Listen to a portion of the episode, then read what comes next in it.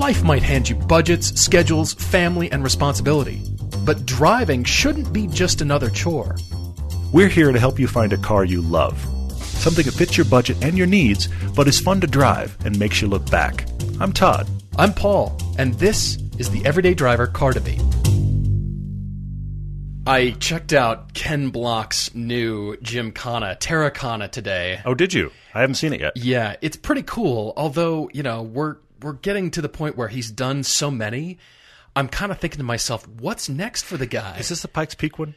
No, this is out in Utah. As a matter of fact, Oh, it's oh, here in one. Oh, Utah. got, got it. Okay, way out yeah. in the desert. In Utah. yeah, I haven't seen it yet, but I'm, I've heard about it. Yeah. Really fascinating. But Cool. I'm thinking, all right, cool. He's done some amazing things, Uh-huh. but you know, to really push the boundaries, are we going to have Moon Kana and he drives Probably. the lunar lander and Probably. you know, high fives the crew on the International Space Station Yeah. while he's jumping off something, and it's got to be cool for Yeah. what's next because it was cool, but it was just dirt and rally and. Like I said, it was really cool, This reminds me. but Dubai was cooler, in my opinion. Well, he's had some very cool. San Francisco remains my favorite. San Francisco's LA was cool, but San Francisco was my favorite by far. Yeah. But you know, speaking of this, this reminds me. I just now got sparked by this. We've talked about commercials before. Mm-hmm. There was a Pirelli. I'm pretty, think it was either Pirelli or Goodyear. I don't remember. But it was a tire company commercial, probably ten years ago. Okay. And the whole commercial was: imagine if the moon buggy looked more like a desert Baja buggy. Ooh. And it was astronauts thundering across the moon surface, and it was a tire commercial.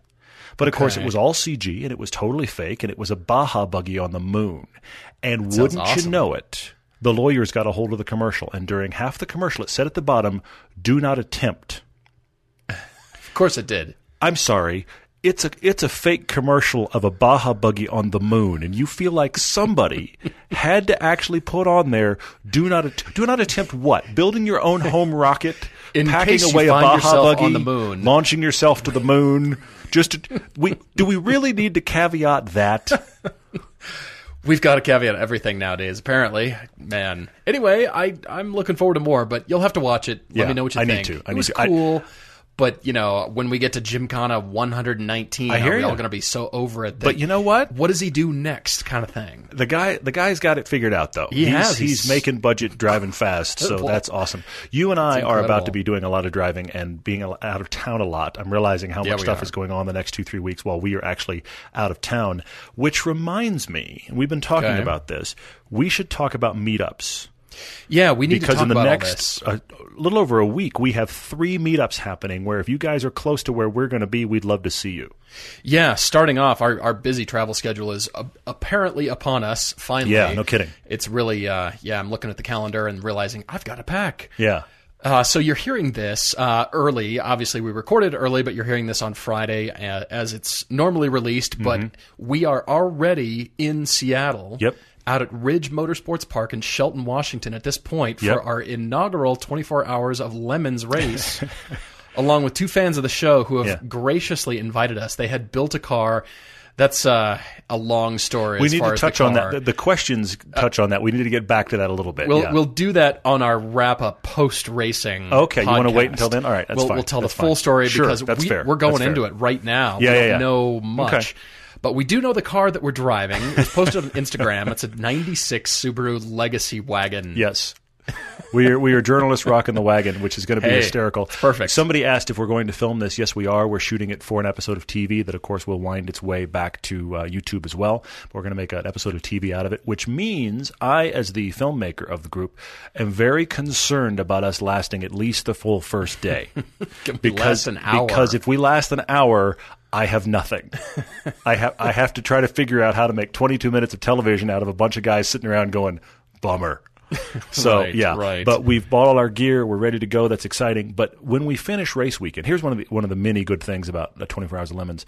It is not a straight 24 hours in a row race.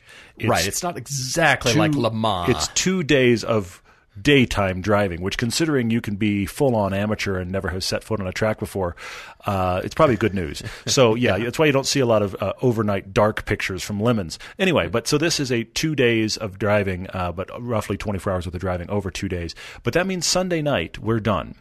right. Assuming the car runs, we will be done either way by that Correct. point. So we're going to go to dinner. We're going to do kind of a post wrap up dinner with the guys from the team and friends and all that kind of stuff. But if you're in the area, we have a location, we have a time. We'd love to see you. Yes, that is Seven Seas Brewing Company in Tacoma, Washington. We're going to be headed back to Tacoma area because we'll obviously be flying out the next day. Mm-hmm, But that night, Sunday night, August 27th, 2017, come by. If you're in the area and uh, you're nearby, we'd love to say hello, love to meet you. I cannot speak as, as to how tired we'll be, but at least that day racing ends at 3.30. So I think, we'll, be, all right. fine. We'll be somewhat I recovered. think Saturday is going to be the brutal day. Probably, But and, and Sunday will be okay. We've got, I think, six to nine uh, reserved in kind of the, the Yeah. back room of the place. And uh, but here's the thing: by nine o'clock, I think we're going to be baked. I think we're going to Yeah, be done. yeah, we're so headed to the but, hotel But we'd, and- but we'd love to see you. if you want to come there. by. Feel free. Uh, you know, no obligation, obviously. But if you want to come by and say hello, we'd love to see you. We'll be hanging out there and hopefully relaxing post race with good race stories. Not well, an hour in, and but anyway, I, I you know, so it's going to be interesting. So that's meetup number one. Right. Moving on to our pilgrimage trip, which is also upon us the following week. We get back on Monday and Mm-hmm. Yes. promptly turn around, leave Thursday. Yes, to go to for our Europe. Mm-hmm. trip. We're headed to Frankfurt and we land in Frankfurt, starting off our pilgrimage trip. But we're getting there a little bit early, We yeah, we try to. specifically so we could do this and have a couple of meetups 1st before the trip. We tried it last year after the trip, which, worked, out great. Yeah, it was fine. Yeah. But we'll be headed there, uh, pulling up a calendar now. So we'll be there on Friday, September 1st. Yep. So that is at Motor World, Yeah, we're, motorworld.de. we're, we're flying into just to clarify, we're flying into Frankfurt, but then Paul and I are going to Stuttgart to do some scouting. Yep. So we're going to be in Stuttgart, and there's this great place, Motor World, there in Stuttgart, and we're going to be there around dinner time. We don't know where yet. There's multiple restaurants, so watch the Twitter feed or uh, Instagram, and we will let you know where we're going to wind up. But if you're in the Stuttgart area for dinner that evening, Friday night the first. Uh, you want to come to Motor World? There'll be a way to meet up with us. We'll be we'll be trackable. So uh, we'd love Yeah. to see if you want to come by. Feel free. And then, but then we go back to Frankfurt for the day before our actual trip starts. So that means that by Saturday night, the second, we're back in Frankfurt. Right, And we right. really liked Klassikstadt that we went to last year. yeah, that was a great So place. we're going to go Restaurants back there. right there. Yeah, on- we're going to go site. back there that night, Saturday night, and we'll do dinner there. So if you're in the Frankfurt area Saturday night, you want to come by and say hello. We'd love to see you. If you decide you want to stalk us and be in Stuttgart and in Frankfurt because we're going to be in both, we'll have dinner with you twice. It's fine. We're going to be having dinner. It's going to be near cars. You want to be having dinner near cars? We're all for that. And yes, Charlie, if you're listening, we'd love to see you as well. Charlie's our friend over over there in Yeah, Germany as yeah, well. And uh, last year he brought me Schmucker beer from the brewery. He which did, I still yes. can't believe. That's very funny, I've got yeah. the empties down in my basement here. And Akim came, and yeah, we had a few. Yeah, Akim came as well. Yeah. So thank you guys for following and, and uh, hope to see you there. Yeah, lots of stuff going on, but we also have car debates for We this do. podcast and lots of great questions. This is great. We've got Nick in Lake Tahoe who has written in with a different kind of a debate here. Mm-hmm. Yeah. It's all about sentimentality. Yeah, he's got to navigate his wife and navigate a car that is that is in their life because of the, you're right because of the sentiment of it. That's why that car stays around. We got to walk through that carefully. Yep. We've also got Colin, who is currently hiking the Appalachian Trail. Well, at least when he wrote to us. Which is the which is a weird sentence, by the way. Hi guys, I'm currently hiking the Appalachian Trail. I'm going. You're not right now because you're writing Not an eBay. exactly right now, but but he I- I- yes, when he comes in, but- but if you do Pacific Crest Trail or Appalachian Trail, what where how that normally works is you are kind of either self-supported or you're family supported, so that you have drops for new gear, new food, blah blah. So you're doing the trail. Mm-hmm. You pop out to certain cool. places that have Wi-Fi, they have lockers. You get your mail there. You send off your dirty socks and get new socks. These kind of things happen. So clearly, he's come to one of these places. Which makes me laugh. Written us an email, downloaded a bunch of our podcasts, and started walking listening to podcasts. I love that you're in the middle of nowhere, nowhere near cars, hearing about cars. So that simultaneously makes me kind of wish you weren't because I've been out in the forest and it's nice to be disconnected from all of us, but also thrilled that you're taking us with you. So thank you, man. Yeah, Colin's writing on behalf of his dad, and we'll search for a car for him. But let's just go for Nick here. For sure. We've got a lot to talk about here for his debate. Because as you said, there's a sentimental part of this Mm-hmm. equation here. So what's going on is, you know, he writes and says, normally people write to us asking, which car should I buy? Mm-hmm. But his predicament is that his wife, of course, puts up with the disease. Which is awesome. She doesn't gripe, he said. You know, he tries to do a few things. He's got ideas. But the cars that he brings home aren't usually in the daily driver category. They're Yeah. fun cars. Yeah. So he's referring to the domestic tranquility part of the equation here as well. Well, he's he's leaving anything she needs to do is disconnected from whether or not his project car runs, which is the right call, Nick. oh Absolutely. yeah, yeah, yeah. Well, so she's got a 2003 Cadillac Seville SLS. Mm-hmm. If you remember this car, but I had to refresh my memory a little bit and make sure I was remembering the right one. Indeed, I was. It was actually better looking than the generation after that, in my opinion. It's a beautiful car, pearl white, cream Landau top, white mm-hmm. leather interior. He said all the bells and whistles with just over 75,000 miles on the odometer right now. So essentially, he's saying there's nothing wrong with the car, which, you know, that sentence right there is debatable in and of itself. But but he's he's saying there's nothing wrong with it, but he also then in the next breath talks about he's starting to have to do some stuff. Right, starting to nickel He's and dime. fearing that this is the beginning of issues. They're starting to have little electrical dr- gremlins, and uh, and he's just sitting here going, "Okay, just replace the radiator. Uh, gas gauge isn't reading properly. I mean, you're still starting to get the, the semblance of gremlins." But what makes this difficult is why this car is in their life.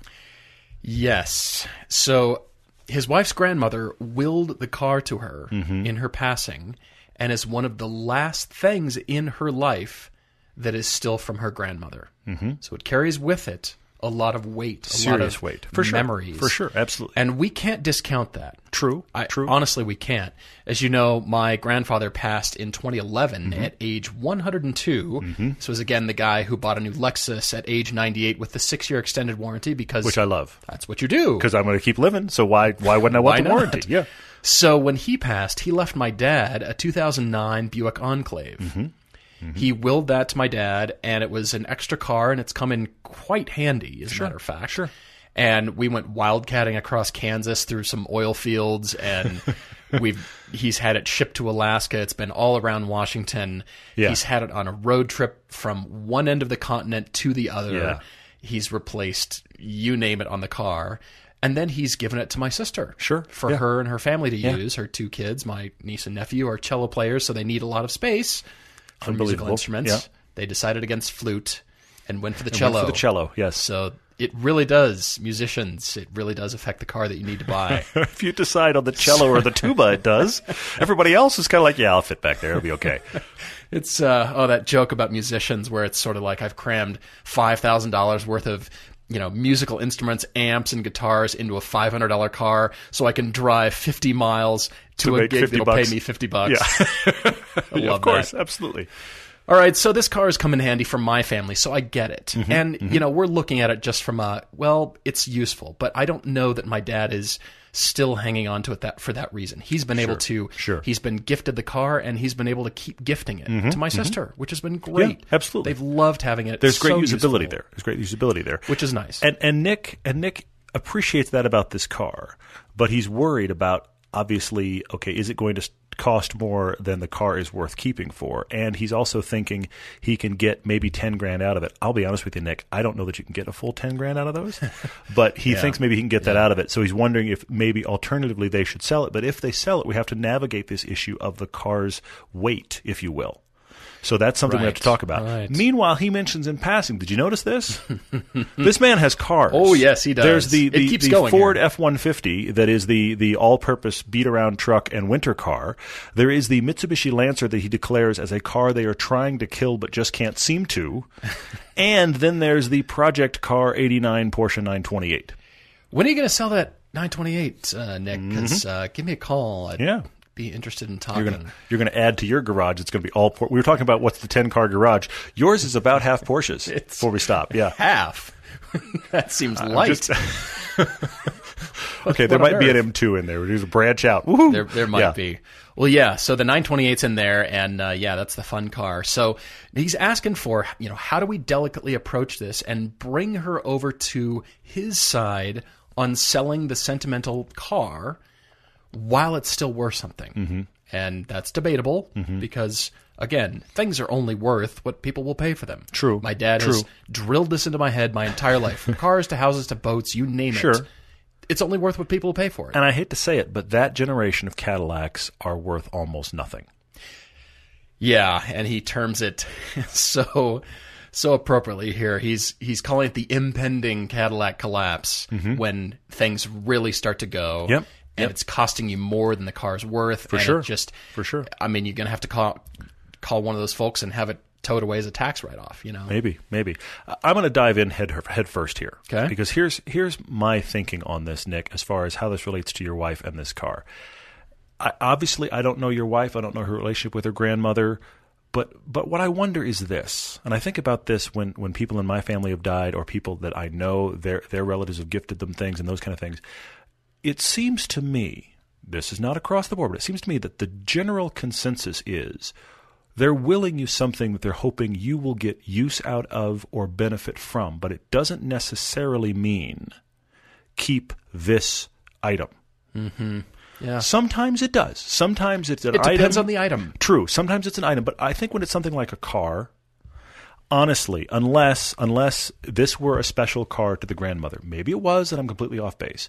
But if it was just the last car she had, and she thought I still have a nice car, and I'm going to will this to my granddaughter, I think it's it's less about that car than it is trying to give you guys benefit. Mm-hmm. And so, if that's the relationship, what I would say to you here is get the financial benefit out of the car and let that memory live on, if you will, into whatever you're able to get as a result of your grandmother. I mean, does she have photos with her and her grandmother in the car or with Maybe. the car? That'd be a nice memory. For, of course. But in in terms of a car, yeah, that, that value is going down. Let's talk about jewelry and heirloom pieces. Sure, sure. Those kinds of things you hang on to forever. You're just hanging on to them to will them yourself. Sometimes, to yeah. whoever that might Sometimes. be in your family. I mean, from you know wedding rings to all kinds of stuff. I mean, Mm-hmm. yeah, jewelry and and special items like that. But you know, something that is depreciating, especially like this car. It's I mean, it's not a vintage Ferrari or a vintage Cadillac or you know something like that. Well- it's a modern car, but it's not increasing in value. But let me spin it the other direction. I would bet you in most cases, if a relative gifts a car in a will, mm-hmm. the last thing they want is that car to be a burden. right. So if right? this car were to become a situation where it becomes kind of a money pit, I don't think that your wife's grandmother would want that. Mm-hmm. She wouldn't want the car to have been a problem in her granddaughter's life.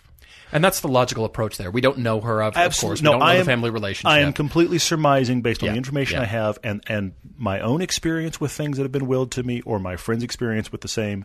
Generally, that person wants it to be a benefit to you. And if that means the value of it is a benefit versus the item sticking around, in a lot of cases, that's valid. Now, my mother in law has things from her grandmother Mm-hmm. who was actually the most pivotal adult in her life. My mother in law's grandmother was the most pivotal adult Wow. in her life, more so than her own mother. wow. There are items she has from her grandmother that you you will never get them away from her. So I get it. Okay, There are exceptions. fair. There are total exceptions. I do understand that. And I don't know this situation, but I'm just wondering specifically related to this car if the value of it is the point more than the car. I suppose the conversation that you'll you'll have to continue to have, and I'm sure you've talked to your wife about this, Nick, and it's an ongoing conversation. But the, one of the things that pops to my mind is about projecting and saying, "All right, five years from now, can you imagine us still owning this car?" That's good. That's Ten good. years down the road, can you imagine our family as our needs change, as the kids Mm-hmm, grow? You know, we're living in Lake Tahoe now. Maybe we move. Maybe something happens. You know, who knows? But can you imagine us still having this car and it's got you know 120, 150,000 miles, and Sure. it's really just Sure. and at some point it just gets parked, mm-hmm. and so Yeah. therefore Yeah, yeah, yeah. it doesn't run too well and we don't want to get rid of it because happens? of the Yeah. sentimental value and all this stuff and it's just sitting there taking up space Mm-hmm. you're paying for insurance on a non-running car I, i'm projecting of course Of course you are. But you're but you're but that's what i'm trying to do I get that. my dad always instilled this in me is to you know where do you want to be you know envision that Mm, goal but also envision yourself in this situation trying to make a decision what do you think? What would be the end result? You know kind of picture Mm, How yourself would we get out there? there. Yeah. Interesting. and then that'll hopefully help you you know make a decision Navigate and guide it. you a little bit. Hmm, hmm. Because that would open up the door of yeah five years from now i don't really see us having this car anymore. Well why mm-hmm. don't we get rid of it now? Take the value that remains as you Yeah. said nick and go get something that's useful and use it as a you know what? She would have wanted us to get something useful that fits our lives. It doesn't have to be wrapped up in this car I think I think that's a fair assessment. Obviously, we don't know your family situation, so so walk through carefully. Again, we like rooms full of rakes. This may be one, so be careful. But but my recommendation to you, jumping off of that, Nick, is twofold. Why are you keeping the Lancer to try to kill it? Sell the Lancer point. and the Cadillac, and Great walk. point. Let's hope with twelve to fifteen grand. Let's hope. That's an unexpected twist. I like that. Because here's the thing: you just mentioned in passing you have a lancer you're trying to kill and it won't die. Just so sell it, Yeah. sell it and the Cadillac. Walk away with the money for both of those. Get because what you're dealing with, you have a Ford F150. Mm-hmm. You need the new. Uh, car that is kind of the all-purpose, reliable family car, Mm-hmm. and then you have your 928 uh, um, project car. Mm-hmm. Okay, fine. So what if, just what if, Interesting. you sell the Lancer and the Cadillac, and hopefully you walk with 15, and you get something like, and you would have the nicest one on the planet for this, one of those uh, mid 2000s Subaru Legacy GTs, maybe even a Spec B. okay, interesting. 10 grand, you get a nice one of those. It's, Easy. It's got some nice enthusiast feel about it. It's the grown up WRX. So you got some nice enthusiast feel about it, but it's also just a nice four door, reliable family car. You live in Lake Tahoe. It, whatever you throw at that car, it will be fine. Mm-hmm. Yeah, I mean, Nick's mentioning you know two kids, mountain driving in mind, Of course. Lake Tahoe, Which I snowing, just think, Four okay, Seasons, Great. Awesome. all that kind of stuff. I I'm with you. I I like selling the Lancer to actually find more money, find more budget because you're insuring it, you're paying for maintenance on the car. Mm-hmm. Why not combine the 2 and let your you know let the memory live on of Mm-hmm. your wife's grandmother? But something useful for me would come in the form of an Audi A4, and I went looking. Interesting. I was wondering about A4s, S4s. I made a note about those. Did I'm glad you? you went looking. Keep going. I found a 2008 A4, that two liter engine, that bulletproof, runs in every car. It's pretty much the engine that Volkswagen has used across the board, period. Yeah. Yeah. Found one with 66,000 miles for 10.9. Mm-hmm. What a great car. I Absolutely. found loads of them. For 12 to 15, you could get a pretty nice Sure one. Mm-hmm. and actually quite a bit newer as a matter of fact. A4 family car, great size. I can see you tooling around Lake Tahoe all day long. All-wheel Ski drive. rack, all-wheel Yep. drive, Quattro. But I did have a little bit of a wild card in case you want something just just for sorbet for the you know And I have, I have, I have one other as well. If Oh, you're you do? shop in this world, what Okay. about the S60s or V60 uh, Volvos? Oh, that's good. Get an all-wheel That's drive. You know, it's just it's a nice place to be. You can get it for this money. Uh, it's. I mean, look, I, I think I like the Subaru Legacy, especially the Spec B, because it's got a little bit of an enthusiast bloodline. Mm-hmm, But if we're talking about reliable family car, that's a nice place to be. You got to be looking at those old Volvos too. I like that a lot. I was thinking uh, this is a wild card, and you'll you'll instantly wild card have they, they have all kinds of flaws, Of course they do, but that's the fun. but that's the fun of it. I drive a wild card every day now. You realize that There's this is what's happened. I am now driving a daily wild card. you are. That's a I can great way. Of I can list a it. bunch of cars for people that I go, or you get a Lotus Elise in case you're nuts like me. Yeah, that's true. No, that's great. So I went looking. With ten grand, you can get yourself a 2008 Volkswagen Golf R32. They come in manual and automatics. yeah, yeah, They yeah. have that DSG manual. Mm-hmm. I'm just saying they have a bit higher miles than the ones I was I were finding were admittedly scruffy. Scruffy. They were Scruffy, Needed yes. a shave and a little bit of cleanup and some love, but you know, That VR6 is an interesting engine. Yeah. I'm just kind of wondering. I mean, Nick says here in his email he he's a golf course mechanic and he's working on gets, getting the rest of his ASE certifications. So doing anything on the car mechanically, he's good with. He's not stressed at all. That's a great point. Yeah, yeah, yeah. So that's why I came up with this. Hey, you should get a Golf R. No, you can't get a Golf R for twelve grand, fifteen grand. Mm-hmm. What about an R 32 Get and with twelve to fifteen, you could find a real nice one. Yeah, I see this. I see this. That'd be kinda You're in wild card territory, but you're not off the you're not There's off the map. flaws. I see it. There's all kinds of things we could do to shoot holes in this choice, but I'm just kind of throwing it out there. I'm staying in Volkswagen world for this one, Okay. but I I'm liking that. Okay, I like that too. I'm intrigued by That's that. good. Hopefully, something there has been helpful to you, Nick. Uh, and and yeah, let us know how this unfolds with your wife. I hope this is helpful. And uh, enjoy Lake Tahoe because that's a, just a gorgeous place. gorgeous. It's a gorgeous place. Short break, and we'll be right back. Thanks for listening, guys. Hey guys, I'm sure you've heard about TrueCar. When you're looking to buy a car and you want to make sure you're getting a real price on an actual car that exists on somebody's lot, you don't want to do the online configurator and wind up with a car you think is awesome and the dealer goes, "I don't really have that one." That's not good news. So with TrueCar, you can you can work around that. With TrueCar, you get real pricing on actual dealer inventory. And you know, also, it's not just any dealer, but a TrueCar certified dealer, which means it's a carefully curated network of dealers committed to transparency and offering you a competitive market price. So you can easily find the car you want using TrueCar, and there's over 13,000 of these certified dealers nationwide. Over 3 million cars have been sold to TrueCar users by the TrueCar Certified Dealer Network. And the average savings is $3,000 off MSRP, which I'm not good at negotiating, but that is a good deal. So when you're ready to buy, visit TrueCar to enjoy a more confident car buying experience. And just keep in mind, some features are not available in all states. Let me tell you about Pete, who loved hockey and always wanted to play in the NHL.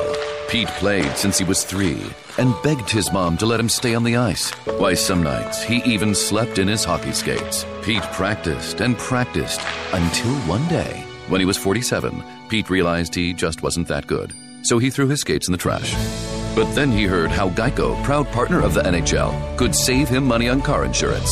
So he switched and saved a bunch. So it all worked out. All right, we've got Colin. As we said, moving on. He's uh, the Appalachian Trail guy. Hopefully, by now, by the time this podcast ended, you're home and you've showered. Who, or even if you haven't, I just love the I love the image of somebody far from everything, no reception on your phone. You were still listening to the Everyday Driver podcast about cars. You haven't seen a road in days, and you were at still scenery and beautiful exactly. nature, and you were still still thinking about listening cars. about cars. Because I'll be honest, when I do those like backcountry trips, I, when I, I remember one that I did where we shot. I, I don't know if I ever put this together, but where we shot mid engines and mountains. Hmm. That road called Onion Valley Road. It's outside of Independence, California. Right, right. That road goes from about 3,500 feet in elevation out of this nothing town to about 10,500. And its entire purpose is to be a parking lot for you to start hiking to Kearsarge Pass. That's the reason it exists. I do remember that. And that's So where we would- saw. That's why you had kind of known about it. That's why. I knew it because. I had been Right. up there in my Z car Right. to hike Kearsarge. I have this great photo that I have buried somewhere where it's the 300ZX with my fully loaded backcountry pack leaning against the back wheel. I'm about to leave, and it's So such a cool. juxtaposition photo.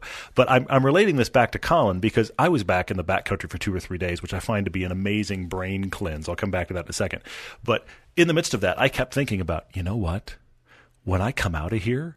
I get to drive that fun road in my fun car. So I was still all about cars in the middle of nowhere. The weirdest thing that happens, I'm wondering if this is happening to you, Colin. The weirdest thing that always happened to me on big backcountry trips is it's like the brain, I feel like, tries to just cleanse itself of stuff it shouldn't have. And you walk, granted, you're listening to podcasts, so maybe you're preventing this, but I would walk along and for a half hour straight, my brain would have running through it lyrics to songs I didn't know I knew the lyrics to. Songs I hate, by the way. Where did that come from? Seriously, just and I would realize, oh my gosh, in my subconscious, I know every lyric of that terrible song, and it would just play on a loop. Why now? Why For did a while. right then? Nothing else. so Nothing else going. It, it literally always felt like a brain cleanse because it'd be mm. out there in the middle of nowhere, Yeah. and the brain would be like, "What about this jib?" It's like, "What is that doing in there?" so finally, work all that stuff out, and then get in the car and drive home. So yeah, well, let's talk about Colin's just- actually dad's situation. I remember your stories about you came out of the country and the, the backcountry stank followed you down the hill, so you Oh, took the man. T-tops off. Oh, man. And had the wind blowing and You better believe it. Yeah. go a little faster. You better believe it. But that's how I discovered funny. that great road for Mid and Mountains was driving So up in, in the Z car and being like, "What is this road?" and then hammering down it. So Oh, yeah, that's awesome. All right, Colin. So uh, your dad here is shopping, huh? Mm-hmm. He's got a 2011 Jaguar XF, currently with 138,000 miles on it. Yep. Mm-hmm. That he loves, which is great. Yep. But apparently, it's time to move on. yes. which is nice, and he's picky, Mm-hmm. apparently. And he's sniffing around the Maserati Ghibli. Wait, wait, wait, wait. That that's that's already kind of a weird headline, but the, the headline before that is my favorite. So many of you send us a budget range. Many of you then caveat it with a Paul limiter. Yes. yes. Colin kind of shaking his own head said, My father's budget is $72,741. And then he caveats, he has no idea where the number comes from, but that is the number. I mean, he nailed it. This is the budget. To the dollar. and by the way. thusly, the, budget will be. Yes, and let the budget be this. $72,741. I'm surprised there's not a decimal point and change on this. Right. There might as well be, and 19 cents or something. I mean, with all But okay. said and done. But yeah, then the next thing is he's leaning toward the Maserati Ghibli. Yikes. Mm-hmm. I, you can see both Todd and I cringing here as we're reading this. In spite of the fact it's an audio podcast, I think you can actually see us cringing. yeah. And hi, Colin's dad, by the way, because I'm sure you're listening. And, and you're um, already frustrated and ready to turn it off because we're sneering at the Ghibli. Yes, here's here's yes. the problem. Here's the problem. Look at used Maserati prices. Just just look Who at used does that? Maserati prices. I went shopping for used Maseratis today. But but but did there's what? but there's a point here. They drop so fast they whistle. Yeah. And they drop that fast because I have never heard, heard good reliability stories on the Maseratis. I haven't heard one good reliability story. Now, I'm sure, now that I've said that, somebody's going to send me the person online from Consumer Reports is that had it for 10 years and all it does is run. I'm sure there's exceptions. But the vast majority of conversations I've ever heard around that brand and those cars, the Quattroportes, et cetera, is staggering unreliability in spite of the fact they look great and they sound great. I mean, we talk about the new Alfa and the Maseratis as lease cars. These Mm-hmm. are lease candidates if there ever were some. Yes. Because of this unknown. But if you're buying, we're really we're we're throwing a note of caution out here, and that's because you open up the door to the Ghibli and any Maserati at this point, for that matter, Mm-hmm. and you look at the switchgear. The uh, Lev- Levante SUV Mm-hmm. has all of my Jeep Grand Cherokee switchgear, the windows, all the, And the it's door like window twice switches, as expensive. and it's twice as much money. Yeah, So you yeah. look everywhere and you think, okay, they rushed this to market Mm-hmm. just so they could have a car to compete in the SUV category and sell cars, but why don't you just go get a Jeep Grand Cherokee? Yeah. You'll save yourself money and it's a great car. So And and the other thing that's about the the first step here. The other thing about the Ghibli is look at any comparison discussions where anybody has driven it comparative to other things in the in the market segment, like the five series, Mm-hmm. okay, or the the A6 or whatever. The Ghibli is not a standout in any area, so that's the other problem.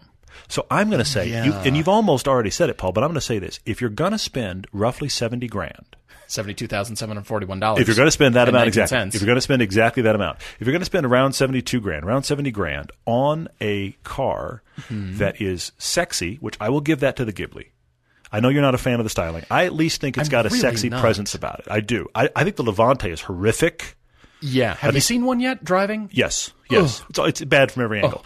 But I think I think the Ghibli has got it's got a sexy presence. I don't think it's a styling for everyone, but I do think it's got a sexy presence. If you're going to go That was delicate. with with a It's car not for everyone. Well, but that's true of lots of things. If you're going to go with that with a car that has that interest to you, that is a I also put it this way, not an not a typical choice of that Mm-hmm. kind of five series of the world. I will say to you.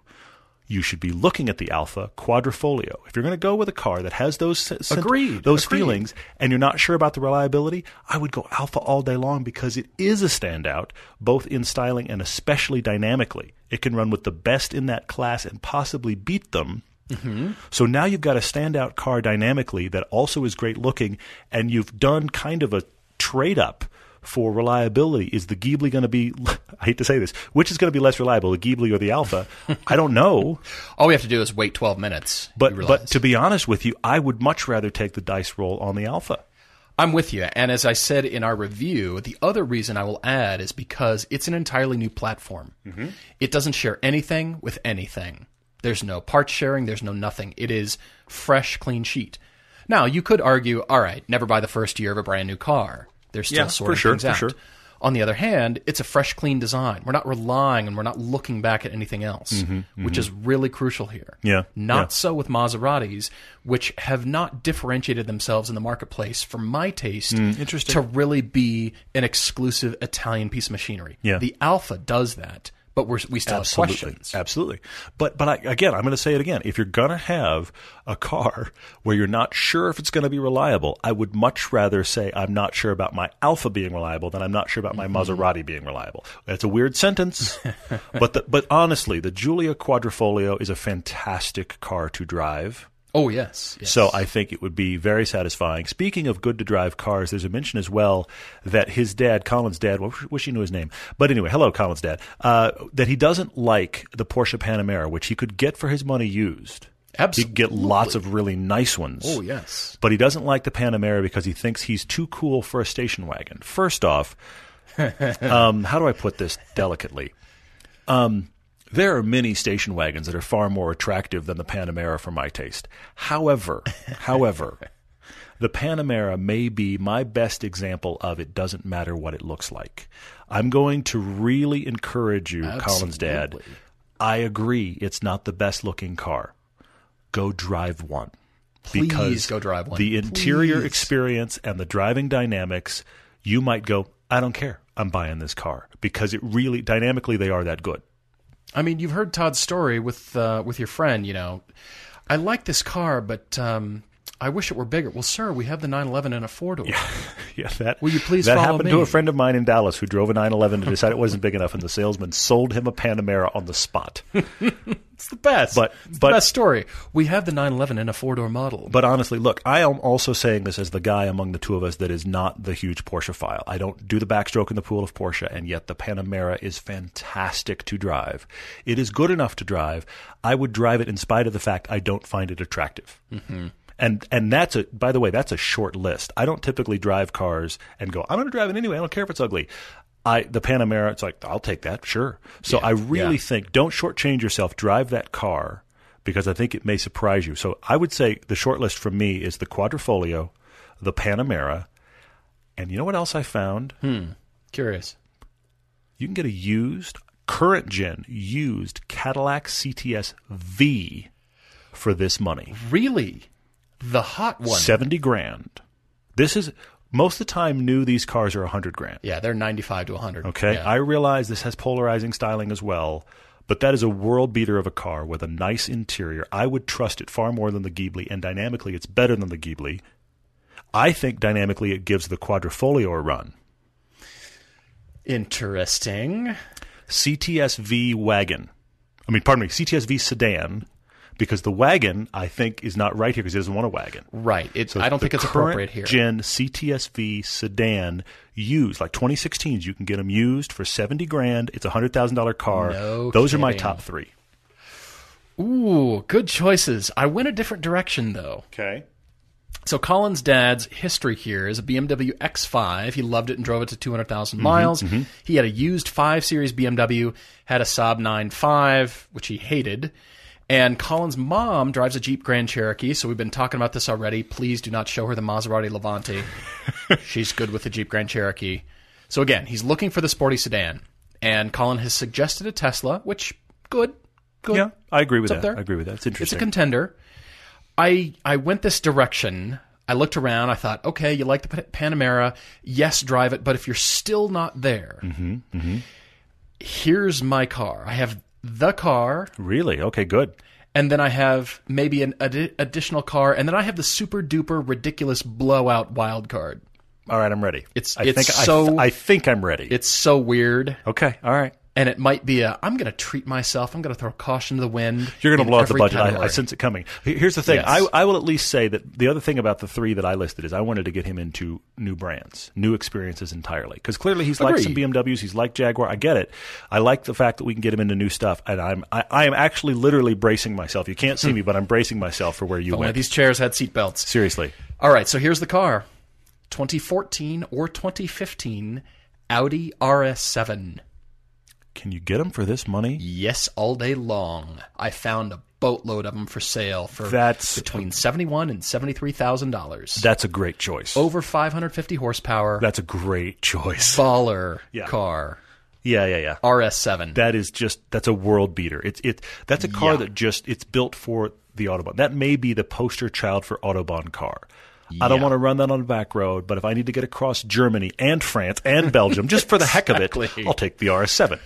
Yeah, I saw a black on black one in San Diego the other day. Ooh, ooh, ooh. Just mean looking, so Yeah. mean looking. Yeah, yeah, yeah. I, I just I fell back in love with this car. Mm-hmm.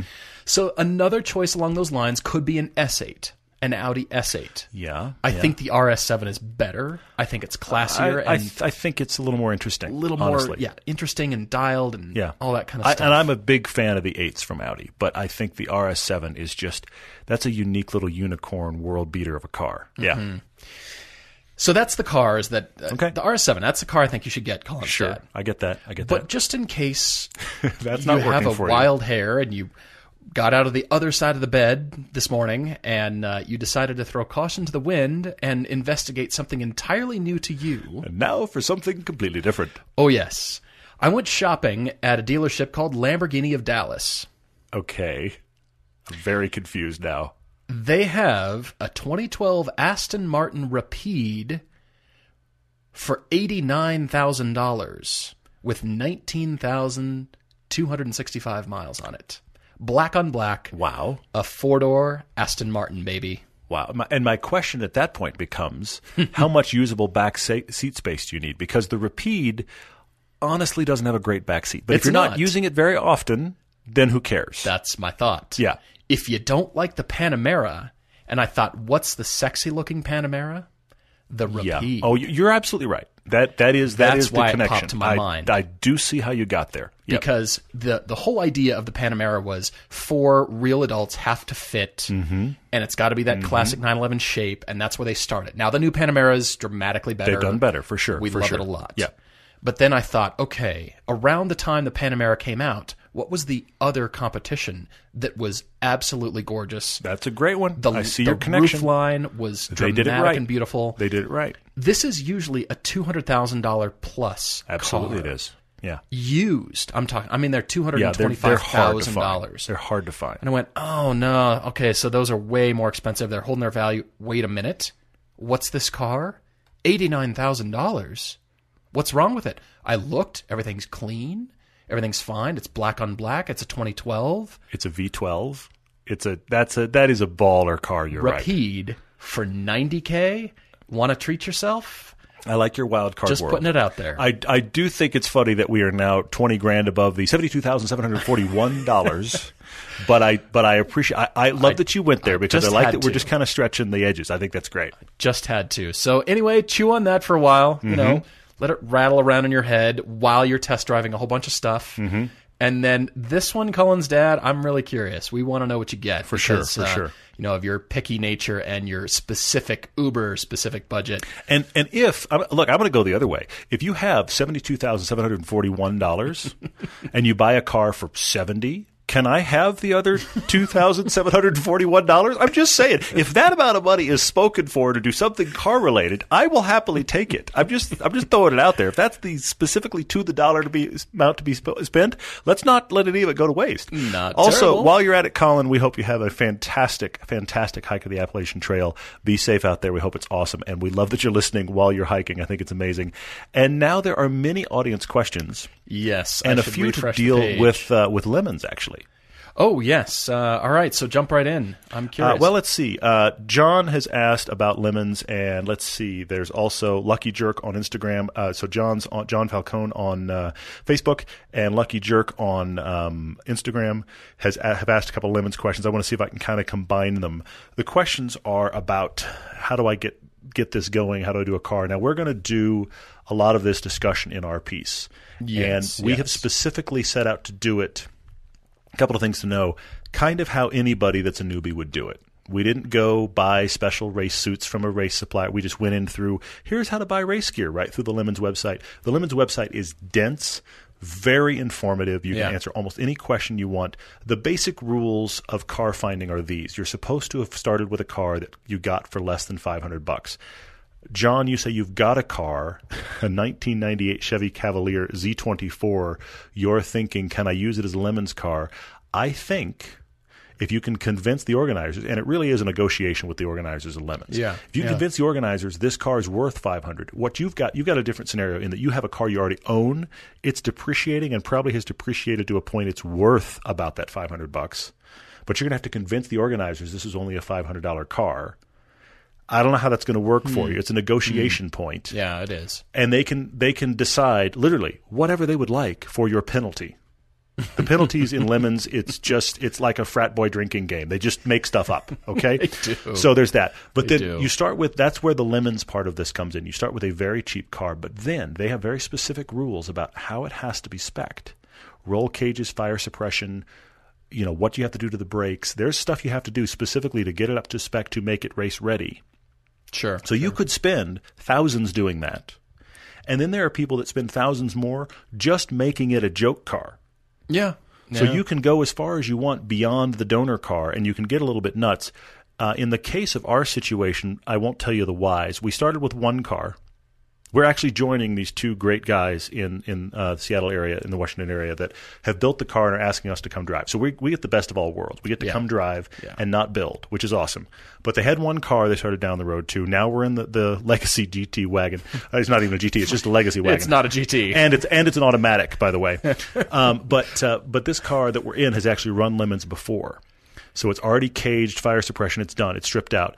The nice thing about all these lemons cars is you are going to strip them down, so they're probably going to lose 500 plus pounds to their original weight, which help can only help. right, right. But um, you are going to wind up in all of the cage and all that kind of madness. So follow the rules on the lemon site. It's very deep into that. And um, how did we pick the car? We didn't pick the car. We're just going to drive the car. So that talks to Lucky Jerk's question a little bit. No, I like that. All right, uh, quick left turn. Talking about uh, some whiskey here. I uh, I got a question here. Uh, Cajun Michael is asking me about a, a recommendation while uh, while voluntarily voluntarily allowing yourself to be sucked into the time vortex of browsing online car listings, which is what we do nearly on a daily basis. For sure, for sure. Something to spark the out of the wheel well thinking, but not so much that out of your mind spending results. I'm going to say Chattanooga, 1816. I think there's a reserve Chattanooga whiskey there, Chattanooga Whiskey Company. I found it really nice, really nice and smooth, decent price. I think it was 50, 60 bucks a bottle. Not too I'm bad. over here hearing white noise. Is that just me? I just hear white noise in the headphones. It's weird. This podcast got strange for me for a second. It did. I, he just threw that out there. I but you know, when we're we all, you might be eating chocolate or I- I something might, while you're yes. browsing. We're all doing something while we're browsing. We right? are. It's sad. It's a pleasurable event. it's a- sad. Yes, yes. You know, we, I hear that. We're working and then we just switch over to Why, huh. why, why, why am I back on Auto Tempest? Oh, look, Auto Trader. What's going on? Oh, I didn't know those cars were that cheap. This is a daily occurrence for me, I have to admit. You know, actually, is. Cajun Michael asked another question that I have what may seem like a foregone conclusion, but honestly, Michael, this is the answer to your question. You said, What is the car most similar to my Elise in driving dynamics?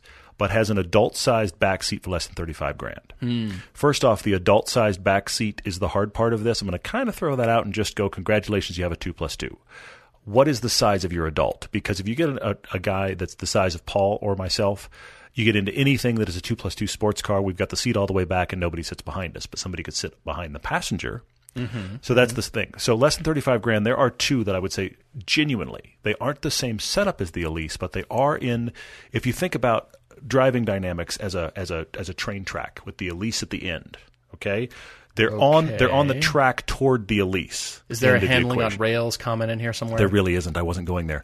Honestly, for less than 35 grand, the FRS is in the same vein in handling quality, and so is the RX-8, and both of them have got back seats. Hmm. Excellent. So that would be my short answer question there. Excellent. Well, there's a question from Mike J on here that's really thought provoking and kind of along those same lines. What car with a tragic design flaw would you go back to the design meeting and change? And he gives an example about the Mitsubishi 3000 GT hmm. being front wheel drive mostly, the BRZ not getting a turbo, AMG with only automatics, mm-hmm, mm-hmm. those kinds of things. I'm I'm touching on the BRZ and the FRS. That car is missing a turbo. That Yeah. car's sales would have been dramatically increased, I think, I don't know that if the sales would have been brought up. out the turbo. I don't know if the sales would have been up, but I think it would be more of a genuine discussion point contender across the board. The problem is that car would have been 35 to 40 grand with a turbo. I, And now you're I mean, selling the BRZ opposite- 32 without. I know. Now you're selling opposite the Z car, which really isn't selling. I hate to say it. No, the Z car is looking old and needs a refresh and needs to be something. Yeah, needs. Mm-hmm. I mean, I don't disagree that it needs power. I don't disagree that it That's can one benefit of the big ones that stick out But I my see mind. that. I would say I'd like to be in the design meeting of the original Panamera, which we brought up tonight, and just say, guys, it doesn't have to look like a 911 back end. Make the back of this car look right versus, oh, look, it's a big 911. We which- talked about a Cayman back in grafted on the the back original Cayman of a back. 911. Yeah, I mean, just I, I wish I, I understand. As you said before, we saw when we first drove the Panamera, we saw, and we were two of these guys, four guys over six feet tall in helmets, comfortably sitting in a Panamera going oh, around Oh, yeah. the track Yeah, with yeah. room like headroom. Yeah. So they did that very well. That's phenomenal. But and you compare it like an A7, and you couldn't get those guys in the back like that. So that's a success. But I still think they could have resolved that hatch in a more attractive way that probably would have drifted it away. Well, look at the what is the new one they're calling the Grand Touring that is the actual wagon. Mm-hmm. Where was that on the, The first design? Sport Turismo or Thank whatever you. it is, Thank yeah. you. Where was that on the first design? That should have been that should have been a solve for sure. That was I. I can't wait to see one of those in Germany. I'm Oh, yeah. actually excited to see one of these on the road. That'll and be awesome. That'll snap my neck. For sure. For sure. I'm I'm loving that. All right, so what have we got on Instagram here? Uh, I'm curious. I had a few. Uh, if oh, if you could create our own racing league, this is AMC Farland 1390. That's what we need to be doing. If we that create like our fun. own racing league, what would it be? Spec Elise, Caymans, Everyday Driver Touring Car Championship, where Miatas and Elises do battle on a track with a Chevy SS? I was laughing out loud at that one. the that's the that's the gumbo racing league, right? They're just whatever you brought, just go. It's fine. It's gonna be okay. You know, we've talked about so many ideas. The ideas between Todd and I, and Chance and Edgar, to be honest, it's and. Tom, they never cease. This is true. there's so much. I mean, we go out there and then we rein it in to try to, you know, put a, a real spin on a wild idea. Stuff we can actually do. Yeah, I mean, we've uh-huh. talked yeah, about for sure. the, the everyday driver, the you know the usual suspects, the fleet of everyday driver cars, as we alluded to with the everyday driver neighborhood on last podcast, Mm-hmm. For sure. But getting people to sample the the best of, it's like a T-shirt with the the the greatest hits kind of thing. It's That'd be the racing. we league. talked about this the other night. We talked about this the other night. Mm-hmm. Yeah. I wish we have RSR in, in Germany that, that provides all these cars that are that are they're registered road legal, and then you take them on the track. There is no equivalent company in the U.S. You can find companies that have track prepped cars. They've got like two, and you can rent them, or you can find companies that will rent you a hot car but don't take it to the track. Mm-hmm. If we had, look, I'm going to just go pie in the sky for a second. We talked about this, you and I, the other night. If we had crazy everyday driver money, be nice. There'd be lots of things, but one of the ones we would genuinely do is get a transport, the everyday driver transport, and put five or six cars on there that are our greatest hits cars, like the BRZ and the S2000 and the Elise. Yeah. and and these cars that we love that are affordable, that are amazing cars to drive. And we would do track events where we brought the truck of cars, and you, as an attendee, would be paying to sample them all over the course of the weekend. Right, That's the perfect world because our the RSR model of having all these cars for rent for street and for track doesn't exist here. I suspect it has everything to do with legal concerns, but it doesn't exist Yeah, here. And we yeah. would love to have a way to get all of you that we that we talk to. I mean, Fiesta ST be in that group too. It'd be three transporters full of cars. It at could be, but- rolling but- heavy at the track. But I could, but I could literally see five or six cars, and that gets the greatest hits done. Because you can be like everything on this trailer, you can get for under thirty grand. They're all good dynamically. Come drive them. It'd be a sign up thing. I'm, Of see, course. I'm trying to put a real world. Let, we're going to actually do it. I know. on a, a wild idea No, that not gonna happen. doesn't exist. Yeah, exactly. But you know, it's a sign up kind of deal, and you sign up for your laps or your session time, and rotate people through. Meanwhile, go drive your own car on track. Well, but but this came work up. This came up after the last with podcast. money. totally. This came. There's a lot of things in that category uh, in, in all of our lives. But this is the Pretty thing much. came up in the podcast with Chance last week. A guy named Matt asked the question about the update on U.S. track track days. Yeah, And right, We kind right. of were concluding that what's probably going to happen is we're going to just like we did with Chicago, kind of put a stake in the ground on certain track events that we, you and I, are going to go to. And we're Yes, encouraging yes. people in the area to come, bring their own car. Maybe we'll get a block of hotel rooms. We might not. We might because I mean, you, if you live an hour from the track, you don't need a hotel room. You're just going to drive home. Right. So everybody's going to kind of a la carte their own trip. We'll set up a fun drive, like what we want to do with Laguna. We'll set up a fun drive on PCH. We'll do a track day. Maybe we'll plan a dinner, but otherwise you're kind of on your own because everybody's going to piecemeal this trip together differently. Yeah. And so a guy named Ian that's listened to the show for a long time, thank you, Ian, he wrote me and asked me the question about, wait a minute, what if you want to fly across country and be at Laguna how do I get a car? And this was the struggle that I was sharing with Ian. There's not a company like RSR that allows us to solve that.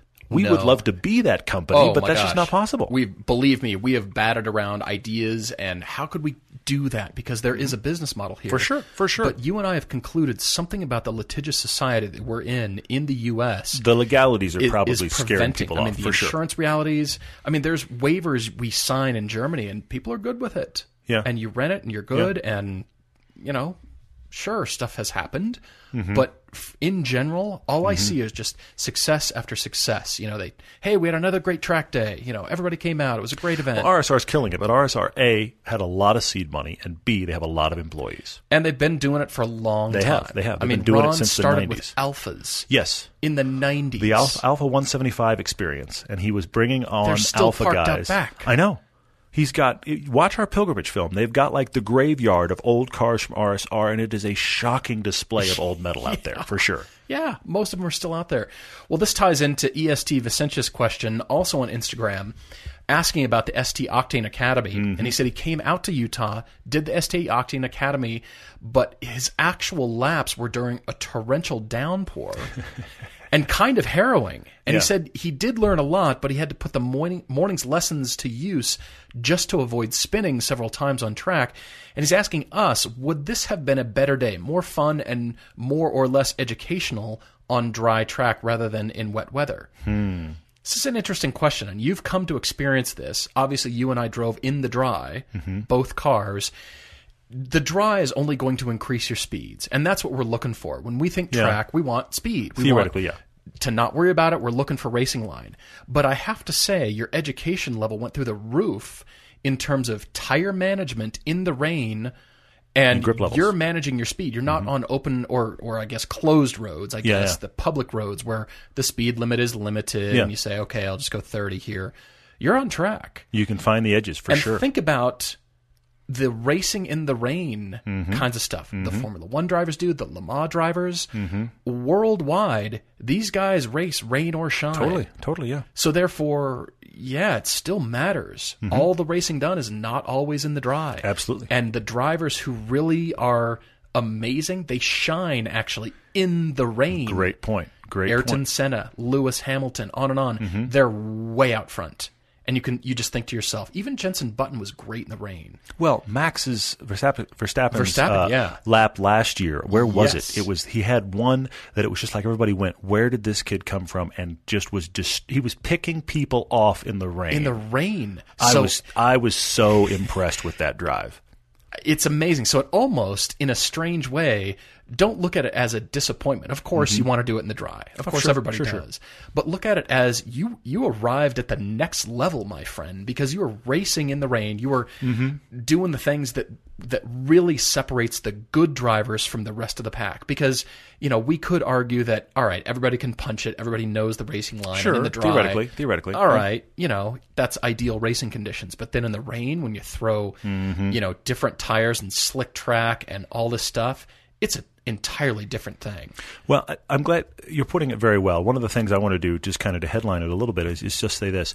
I do think if you'd been in the dry, you might have had personally felt like you had more fun Okay, because your sure. stress level would have been lower and you would have felt like I'm really pushing and I'm having more fun. I do not think you could have learned more than the rain.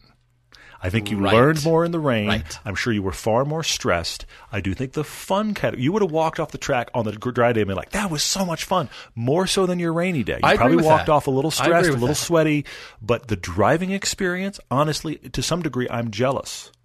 And, and I have to say, Hmm. when we did our pilgrimage trip, as much as it was daunting for both of us, we started our first laps ever on Spa in the rain, In the rain. without an instructor. Yeah. And so by the time the you track dried off in the afternoon, it was like, well, now I'm just having fun. Right, right. But talk Speeds about increased. trial by fire, or in this case, trial by rain. That that was just Mm-hmm. it was kind of the perfect way to try Spa because Spa is legendary for weird weather, and we were there, and it was like it's pouring rain. Here's the keys. Have fun. bye bye. Yeah, it's it it struck me as we're talking it through here because you see, you know, most of the amazing drives. It was a rain lap, and Mm-hmm. you did that in the rain. Oh my gosh, you know, all those things. that It just it raises the bar significantly in weather. And I just, yeah, I think you learned a ton. And That's cool. That's cool. You've got to do it in the drive course, but I, Mm-hmm. I don't think you're you missed out in any way. I have. I'm going to take a question that we got, and I'm going to turn it into a question for all of you listening. Hmm. Matthew Green on Facebook asked, as we're developing, as we're adding new parts of the brand, we have the podcast, we have the features, we have the YouTube stuff, we have the ah. TV stuff. We're, we're selling, you know, a lot more merchandise now. As we're doing all of these things, have we thought about developing an Everyday Driver app, like a central hub app hmm. for the show? we have been approached actually recently by somebody else in the show that actually builds these and kind of said, "Hey guys, do you want to do this?" I'm going to ask an honest question here, Matthew, and everyone listening, and I'll, and I'll post this on the on Facebook and Twitter tomorrow, and I'd be more than happy. Maybe I'll post it as a poll. Would you? Do you want one? Is the bigger question because Yeah, in my mind, in my mind, question. I feel like, and, and, and I'm not. Look, I do not claim to be the cutting edge tech savvy. I don't claim to be that at all. But in my mind, I feel like the everyone has an app and you must get every app you can think of for every brand on the planet. I feel like that was three or four or five years ago. Yeah, agreed. I feel like that has died down a bit now. We're on the back end of that wave. You don't have to have everybody's app. Right, right. So if we introduce one into that market, do you guys want one? We could build one. We've thought mm-hmm. about it. We've actually thought of some other things that are car debate related. We'd love to integrate into an app like that. Right, But right. to be honest, I don't want to go through the trouble. I, and this is me being very transparent. I don't want to go through the trouble for a hundred people to download an app. Right. And, you know, generally speaking, it'd be a free app because it, It- would have to tie into something, you know, probably advertising related. How would that be integrated? It, it's it's a lot of stuff to think through. It's Mm-hmm. a huge question, bigger than oh, it'd be a great hub to get you know Yeah. access to everything. I agree, but already the Everyday Driver website is mobile friendly, so we True. could consider that the hub right now. That it it serves a similar purpose without do? being yeah. Mm-hmm. It needs to do more. It needs to go beyond. And as you said, we've been thinking about some ideas that are related to the debate in general at a, at a wider level that we're thinking about integrating. But TBD on that. But I mean, you're asking a very pertinent could question this- to discussions we're already having. But I'm I'm genuinely asking all of you listening: Do you want an app? Would Mm-hmm. you use an app? I, I, and, and I'm asking that from a place of complete ignorance. I like that. All right, so we've got to have an easy question in here. Well, I think 2T47MM thought it was easy since Todd cannot take his car through an automatic car wash. Tee hee. This is true And because I'll avoid the warranty if you were listening along before. Yeah, avoid the uh-huh. warranty. And I won't because it's well me. Uh. Uh-huh. How do you guys wash your cars in the heart of winter? Easy peasy. the answer, put on a jacket. besides putting on a jacket, scarf, mucklucks, your ski goggles, bundling up, but the answer is warm water, my friend. You hook your hose to a warm water source, hose down the driveway, the ice starts to melt. You've created your own little oasis in your driveway with warm water. Now, You can't see me shaking my head, so I have to verbalize Now, now. the fact that I'm currently shaking my head. When it's really cold, that's going to turn to ice really quickly. And believe me, I've pushed the boundaries because it's been like 35 degrees out and I'll be washing the car and this spot has turned to ice over here and I nearly kill myself Exactly. because I hit a patch of ice Because you didn't wear down. your crampons while you're trying to wash your car. So that's my own fault. But a few times this last February, it climbed to 44 degrees. I'm like, I'm washing my car. Of course you I'm did. getting out there. I remember, yeah. I mean, the warm, warm bucket of water. Everything's warm. Keep it warm. Here's my answer. The Elise is going to sit in the garage all winter, and I'm going to have a winter beater that I can take through the automatic car wash. That's my answer. exactly. it's going to be a winter beater that has an actual normal roof and doesn't have anything in the manual that says if you wash this car, you voided the warranty. That car's going straight through the automatic car wash, my friends. I mean, I'm fine with it. I- yeah, I'm fine with it. I, I hear you. I mean, for my car, it's just I want to get it out. It's got to. I know. Get you know, baby's got to get some exercise in the winter too. That'll be the struggle for me. That'll be the struggle for me this winter because there's going to be times I get I'm the wondering. Elise out when it's okay, it's going to be 45, 50 degrees today. And I'll just go give it some exercise. Mm-hmm. the roads are clear, dry, but it's still cold. Exactly, It's exactly. still doable that'll on be the summer tires. That'll be the only time I'm put, putting the car. out. But of course, I'm not going to put the car out and push it because it is you're getting down to the, the place where those tires turn into hockey pucks. and your driveway is going to have to be plowed down. A- to, absolutely, it is. down to Absolutely it nothing is. to get that I mean, car I, out I told there. you, I told you last uh, this this past spring in the FRS, there were a few times I was taking my son to school, and it was like 25 degrees in the morning, mm-hmm, and the of course, I'd changed the tires out because I'm, I'm talking, I'm talking like April now. Okay, Okay, sure. Tw- like 25 degrees in the morning, and while driving him to school, I can tell. I can tell that these tires, they do, it's not a joke, they feel like hockey pucks. They have no give at all. It feels terrible. Yikes. But then I start commuting and it gets a little bit later. And now I'm commuting and it's 35, which is still too cold for the tires. Yeah. But I'm coming home and it's 65 Sure, sure. It's warmed up. all in the same day. Yeah. You know, there wasn't any moisture on the ground when I started, but it was just darn cold. Yeah, yeah. That'll be that'll be the struggle is figuring out the days to take the Elise out that's that's clear and dry, but just warm enough to give it some exercise, not really push it, put it back in the garage and say, All right, see you in another month. I mean, you're going to have to deal with people looking at you like you're a crazy person, like you've got a third ear growing out of your forehead. Like, I, what is people, he doing in that people car? always look at me like I'm a crazy person. Oh, it, it's happened for years. it can be the car, it can be the haircut, it can be the fact that I'm just goofy looking. People look at me like I'm insane. And somehow my son has embraced this and just decided that his father's funny. So there you go.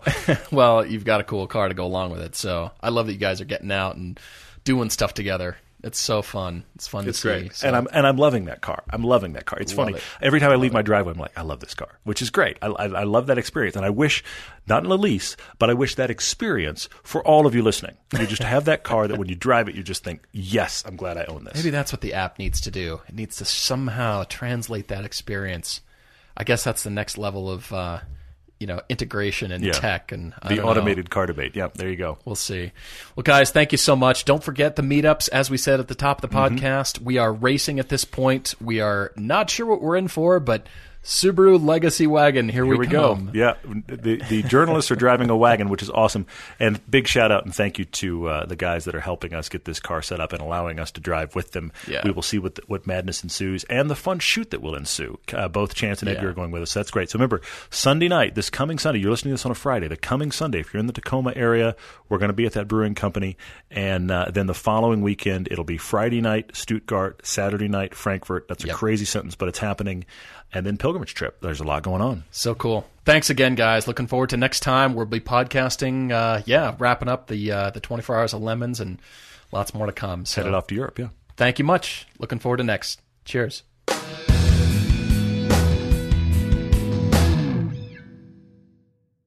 Let's consider the secret life of the innermost nesting doll. Living most of her life in the dark, inside the other nesting dolls, she has plenty of time to think, if she could. Sadly, she has no brain. However, when an innermost nesting doll hears that Geico not only saves people money, but also has been providing great service for over 75 years, she thinks it's obvious you should switch. Because yes, switching to Geico is a no-brainer. Pity the innermost nesting doll and her lot in life.